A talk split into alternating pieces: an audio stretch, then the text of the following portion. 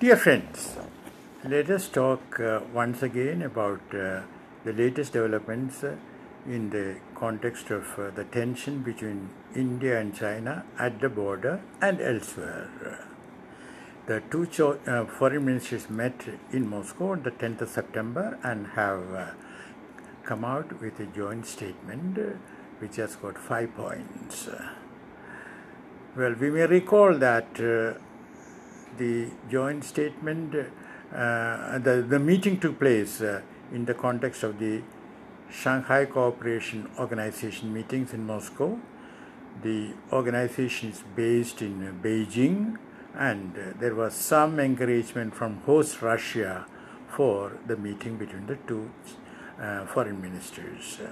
the text of the joint press statement rewards uh, close reading.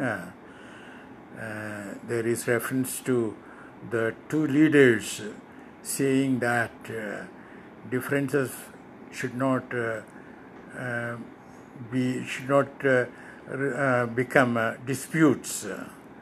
yes, that's correct. But we find that this time the two leaders are not referred to by any title, as used to be the case.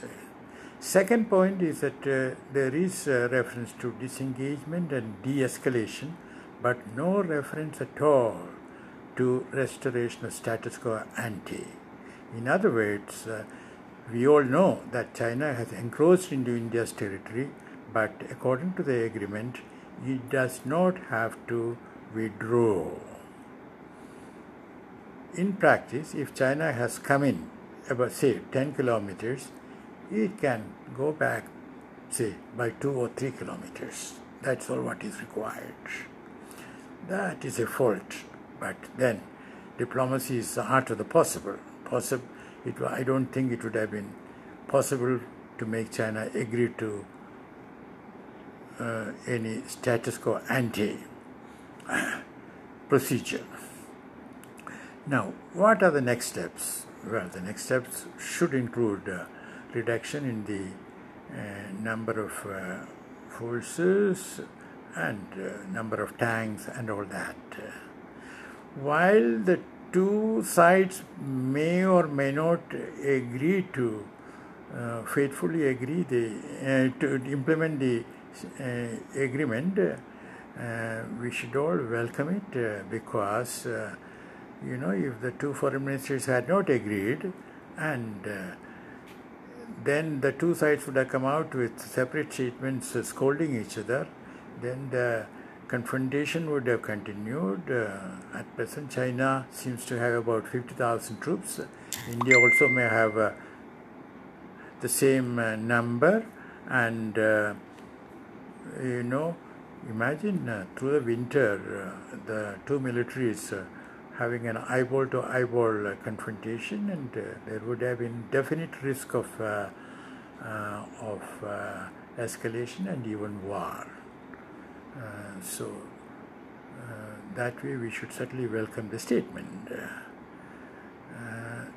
but at the same time, I think that India has to think long term.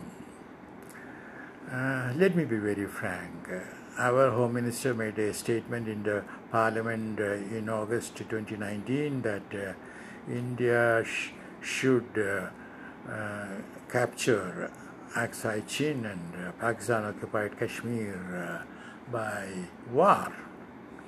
Frankly, between us, our claim on Aksai Chin is an albatross. I repeat, an albatross around our neck the sooner we get rid of it, the better for us.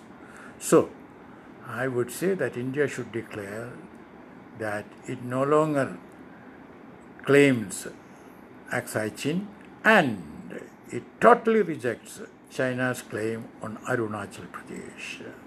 Second, India should insist that India and China should draw on a map the LAC if China refuses, as it has refused, then India should do it, taking into account India's uh, defense interests and capability to defend, and draw a line and send it to China if necessary by email.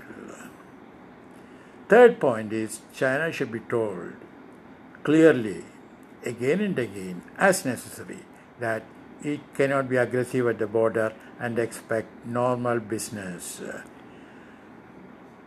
between the two countries.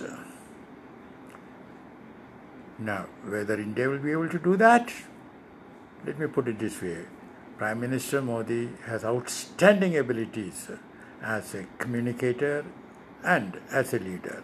So he should be able to prevail over his colleagues like the Home Minister who wants to capture Aksai Chin. Thank you so much.